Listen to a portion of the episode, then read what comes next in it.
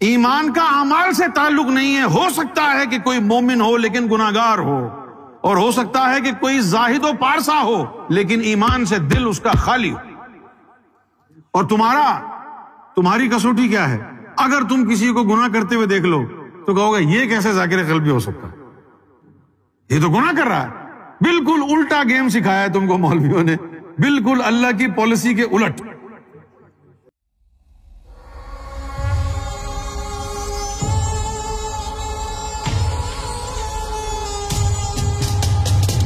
نجم العالم علماء قرآن کے حوالے دے کر کہتے ہیں کہ آٹھ جنتیں ہیں۔ ایسا کیوں ہے ہم بھی تو آٹھ ہی جنتوں کو کہتے ہیں۔ سات تو پراپر جنت ہیں، ایک الگ سے بنائی گئی ہے عورتوں کے لیے۔ تو آٹھ ہو گئی۔ سات تو پراپر ہے نا۔ ایک عورتوں کے لیے ہے۔ امریکہ میں ورجینیا کی بات ہے۔ ایک عورت بڑی تپی ہوئی تھی۔ وہ کھڑی ہو گئی۔ سرکار کی گفتگو جب ختم ہوئی، کہنے لگی کہ سرکار مجھے آپ یہ بتائیں کہ مرنے کے بعد بھی کیا ہم اگر جنت میں گئے تو شوہر کے ساتھ ہی جانا پڑے گا؟ الگ نہیں جا سکتے ہم کیا؟ تو سرکار نے کہا کہ بیوی بیٹھ جاؤ آرام سے۔ اللہ تعالیٰ نے ایک الگ سے جنت عورتوں کے لیے بنائی ہے۔ تمہاری شوہر سے اگر نہ بنے، تو تم وہاں چلے جانا۔ ہاں؟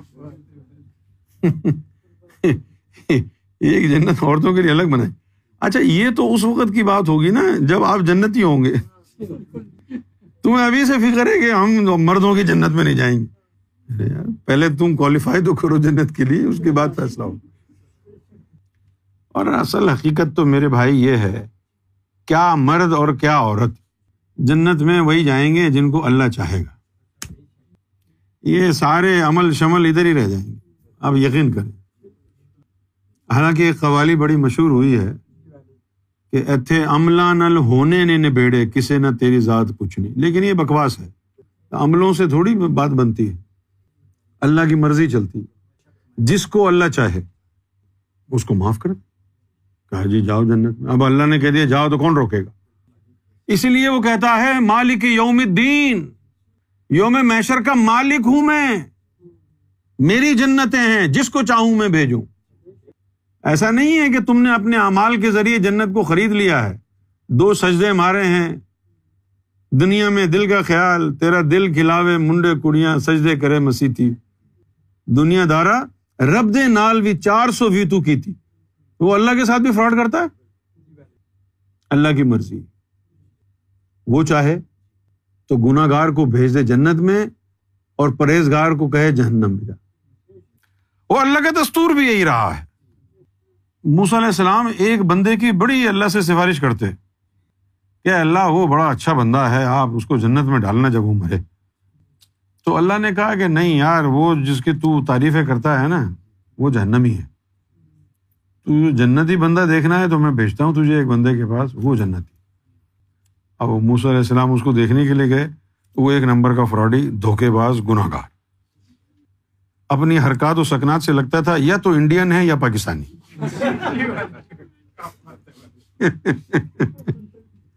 اب موس علیہ السلام بڑے پریشان ہوئے کہ یار، یہ تو اتنا گناگار ہے اور اللہ اس کی فیور کر رہا ہے۔ اس کو کہہ رہا ہے کہ یہ جنتی ہے۔ اور جس کو میں نے کہا ہے کہ جنت میں بھیجو، وہ تو اتنا عبادت گزار اور اتنا جو ہے وہ پرہیزگار ہے۔ تو ان کے ذہن میں یہ بات بیٹھ گئی، انہوں نے اللہ سے پوچھا کہ اللہ، یہ کیا مان کہ جو عبادت گزار ہے، پرہیزگار ہے، اس کو تم کہہ رہے ہو، جہنمی ہے۔ اور جس کے پاس مجھے بھیجا، وہ تو انتہائی سخت گناہ گار ہے، اس کو کہ یہ جنت میں جائے۔ تو اللہ نے کہا، جو عبادت گزار ہے، پرہیزگار ہے نا، اس کے دل میں ایمان نہیں ہے میرے اوپر۔ اور جو گناہ گار ہے، اس کے دل میں ایمان ہے میرے اوپر۔ اب موسا علیہ السلام اور پریشان ہوئے۔ کہنے لگے کہ بھائی وہ کیسے؟ تو اللہ تعالیٰ نے کہا کہ تم ایسا کرو، تم جاؤ دونوں کے پاس۔ صحیح ہے؟ اور دونوں سے جا کے پوچھو کہ بھائی میں نے سوئی کے ناکے میں سے اونٹ گزرتے ہوئے دیکھا ہے، تمہارا کیا خیال؟ ہے تو موسا علیہ السلام سب سے پہلے وہ عبادت گزار کے پاس گئے، کیونکہ ان کو تو پتا تھا یہ عبادت گزار ہے، یہ تو فوراً جو ہے جواب دے گا، صحیح۔ وہ گیا موسا علیہ السلام اس کے پاس گئے، پوچھا کہ ہاں بھائی میں نے جو ہے سوئی کے ناکے میں سے اونٹ گزرتا ہوا دیکھا ہے۔ تو وہ عبادت گزار کہنے لگا میں تو تمہاری بڑی عزت کرتا تھا۔ کیسی احمقانہ باتیں کر رہے ہو تم؟ ایسا کیسے ہو سکتا ہے؟ بالکل پیدل ہو گئے ہو تم تو۔ علیہ السلام بڑے پریشان ہوئے، یار پھر گناگار کے پاس گئے۔ کہ ہاں بھائی، یار، ایک واقعہ ہوا ہے۔ ہاں جی وہ کیا؟ میں نے سوئی کے ناکے میں سے اونٹ گزرتے ہوئے دیکھا ہے۔ ناکا سمجھتے ہیں نا، سوراخ کو بولتے ہیں۔ میں سوئی کے ناکے میں سے اونٹ کو گزرتا ہوا دیکھا ہے۔ تو وہ گناگار کہنے لگا، یہ کون سی بڑی بات ہے؟ اللہ چاہے تو کچھ بھی کر سکتا ہے۔ تب موسا علیہ السلام کو پتا چلا کہ گناہوں کا مطلب یہ نہیں ہوتا کہ اس بندے کا دل ایمان سے خالی ہے۔ اور اعمال اچھے کا مطلب یہ نہیں ہوتا کہ دل میں ایمان بھی ہوگا۔ ایمان کا اعمال سے تعلق نہیں ہے، ہو سکتا ہے کہ کوئی مومن ہو لیکن گناگار ہو۔ اور ہو سکتا ہے کہ کوئی زاہد و پارسا ہو، لیکن ایمان سے دل اس کا خالی ہو۔ اور تمہارا، تمہاری کسوٹی کیا ہے؟ اگر تم کسی کو گنا کرتے ہوئے دیکھ لو، تو کہو گے، یہ کیسے ذاکر قلبی ہو سکتا ہے؟ یہ تو گنا کر رہا ہے۔ بالکل الٹا گیم سکھایا ہے تم کو مولویوں نے۔ بالکل اللہ کی پالیسی کے الٹ۔ تو میرے بھائی اور میری بہنوں، جنت میں کون جائے گا؟ یہ صرف اللہ کے ہاتھ میں ہے۔ اللہ مالک ہے۔ جس کو وہ چاہے گا، جس کو اللہ چاہے گا، وہ جنت میں جائے گا۔ بلکہ ایک حدیث شریف میں بھی آیا صحابہ کرام نے پوچھا کہ یا رسول اللہ، یوم محشر میں بخشش کیسے ہو اعمال کی بنیاد پر۔ تو اللہ کے رسول نے ارشاد فرمایا کہ نہیں، یوم محشر میں بخشش اعمال کی بنیاد پر نہیں ہوگی، بلکہ اللہ کے فضل سے ہوگی۔ تو صحابہ نے پوچھا، یا رسول اللہ، آپ کے ساتھ کیا معاملہ کرے گا اللہ؟ حالانکہ بڑا ہی بےتکا اور بےحدہ سوال ہے۔ لیکن حضور نے جواب دیا۔ حضور نے فرمایا کہ میں بھی اللہ کے فضل سے بخشا جاؤں گا۔ میرے لیے تو یہ بڑا مشکل ہے اس طرح کے الفاظ زبان سے بیان کرنا۔ لیکن لکھے ہوئے بتا دیے ہیں تاکہ آپ کو سمجھا دوں میں۔ تو سارا کا سارا جو ہے، دار و مدار آپ کی بخش کا اللہ کے فضل پر ہے۔ اللہ کی مرضی پر ہے۔ میاں محمد بخش صاحب نے بھی کہا ہے، جے میں ویکھاں عملہ ول تے کچھ نہیں میرے پلے، اور جے میں ویکھاں تیری رحمت ول تے بلے ہی بلے بلے امال ہاں سے نہیں، اللہ کے فضل سے۔ ایک دفعہ ایسی بات سرکار نے کہی جو میں نے پہلے کبھی سنی نہیں تھی، نہ مجھے توقع تھی۔ سنی میں نے تو شروع میں تو بڑا سر پٹا گیا میں لیکن یہ بات ہے ایسی کہ سننے کے بعد بھی سمجھ میں نہیں آتی اور جس کی سمجھ میں آ جاتی ہے، اس کی زندگی بدل جاتی ہے۔ ہے تو بڑی آسان سی، لیکن آپ لوگوں کے کردار میں نہیں ہے وہ۔ میرے کردار میں آ گئی ہے۔ میرے کردار میں یہ بات آ گئی ہے۔ اور جب سے یہ بات میرے کردار میں آئی ہے، لوگوں نے مجھے بھی منافق اور کافر سمجھنا شروع کر دیا۔ اب وہ بات کیا ہے؟ سرکار نے ایک دن یہ کہا کہ یہ جو شراب پیتے ہیں، جوا کھیلتے ہیں گنا کرتے ہیں، یہ نقلی شیطان ہے۔ یہ کیا ہے نقلی شیطان ہے میں نے کہا، سرکار، یہ اتنے بڑے بڑے گنا کر رہے ہیں، یہ نقلی شیطان ہے۔ فرمایا ہاں یہ نقلی شیطان ہے۔ ان کی خلاصی ہو سکتی ہے۔ پوچھا کہ پھر اصلی شیطان کون ہے؟ فرمایا وہ جو نمازیں بھی پڑھتے ہیں، ولیوں سے بکس بھی رکھتے ہیں، جو عبادتیں بھی کرتے ہیں، لوگوں پہ بہتان بھی لگاتے ہیں، جو نمازیں بھی پڑھتے ہیں، حسد بھی کرتے ہیں بکس و انعد بھی رکھتے ہیں۔ کیونکہ یہ جو باطنی بیماریاں ہیں، ان کا باطن کا فارمولا ہے۔ ان میں باطن کا فارمولا کیا ہے؟ فارمولا کیا ہے؟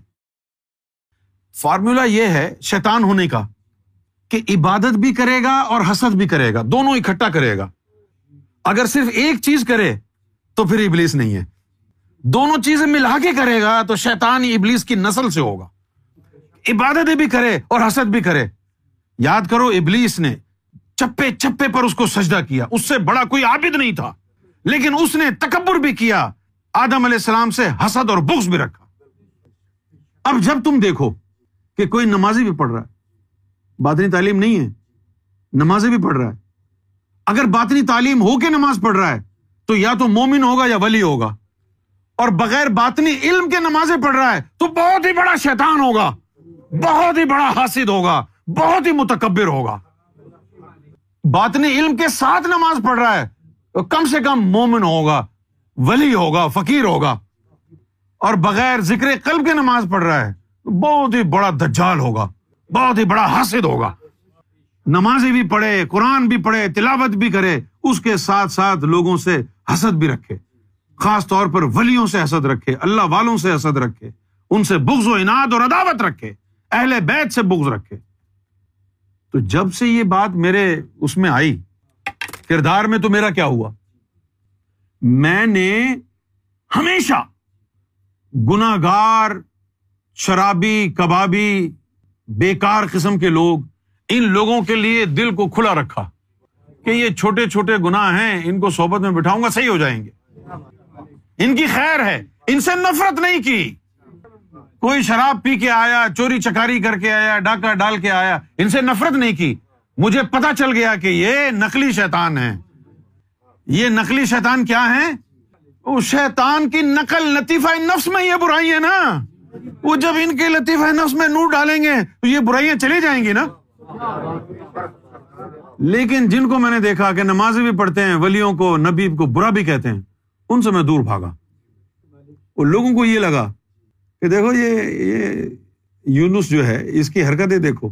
جو نمازی پرہیزگار مسلح پہ بیٹھے ہوتے ہیں، یہ ان لوگوں سے دور بھاگتا ہے۔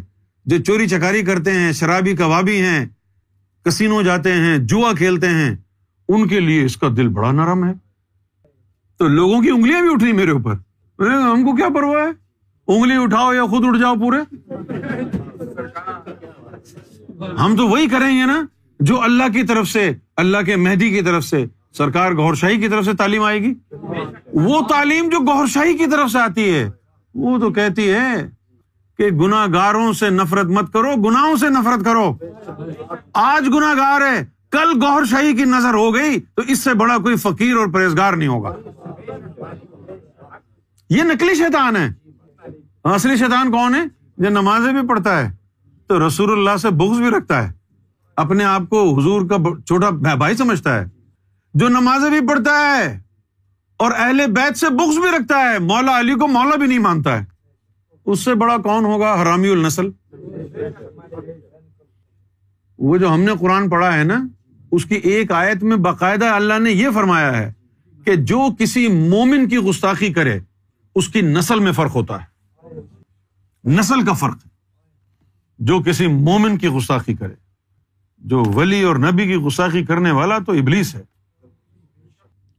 جیسے عام آدمی کو حسد ہوتا ہے نا کہ یہ جی اس کے پاس اتنا پیسہ ہے، اتنی گاڑیاں ہیں۔ دولت کی وجہ سے حسد ہوتا ہے۔ لیکن جو ازلی منافق اور کافر روح ہوتی ہے اس کو گرو کی، ولی کی عظمت دیکھ کے حسد ہوتا ہے کہ لو، دیکھو لوگ اس کے ہاتھ چوم رہے ہیں، اس کے آگے جھک رہے ہیں، میرے آگے کوئی کیوں نہیں جھکتا؟ وہ تو ہے کون جو تیرے آگے کوئی جھکے گا؟ تو کون ہے؟ وہ تو اللہ کا محبوب ہے۔ اس کے دل میں تو اللہ کا جلوہ بسا ہوا ہے۔ اور مخلوق کو اس نے نہیں، اللہ نے اپنے بندے کے آگے جھکایا ہوا ہے۔ وہ تو کون ہے؟ اس نے خود تھوڑی جھکایا اپنے آپ، اپنے لوگوں کو اپنے ساتھ۔ شروع شروع میں لوگ کھڑے ہو گئے۔ جب میں آتا تو لوگ کھڑے ہو جاتے۔ ہاتھ بھی چومنے لگے۔ میں بڑا پریشان ہوتا۔ تو ایک دن سرکار نے مجھے کہا کہ بلا وجہ کی پریشانی کیوں پالی ہے تو نے؟ وہ یہ تجھے تھوڑی چومتے ہیں؟ تجھے اگر چومتے تو کراچی میں چومتے نا؟ یہ تجھے نہیں، جو تیرے اندر نسبت بیٹھی ہے ہماری، یہ اس کے ادب میں جھکتے ہیں۔ تیرے لیے نہیں جھکتے یہ۔ وہ ظاہر ہے، وہ بندے کے اندر جو ہے اس کی طرف رخ کرتا ہے نا نور۔ اور یہ جو مرشید ہوتا ہے نا دنیا میں دو کعبے ہوتے ہیں، دو کتب نما ہیں۔ ایک وہ مٹی گارے کا کعبہ بنا ہوا ہے۔ وہ رخ کرتا ہے بیت المامور کی طرف۔ ایک مرشد ہوتا ہے۔ اس کی طرف منہ کر کے نماز پڑھو تو سیدھی اللہ تک جاتی ہے۔ کعبے کی طرف کر کے پڑھو تو کوئی پتہ نہیں ہے۔ مرشد کی طرف رخ کر کے پڑھا نا تو اس کی گارنٹی گارنٹی ہے۔ وہ بلکہ پڑھنے پڑھانے کی کیا ضرورت ہے؟ اس کو دیکھ لو، وہ ہو گئی۔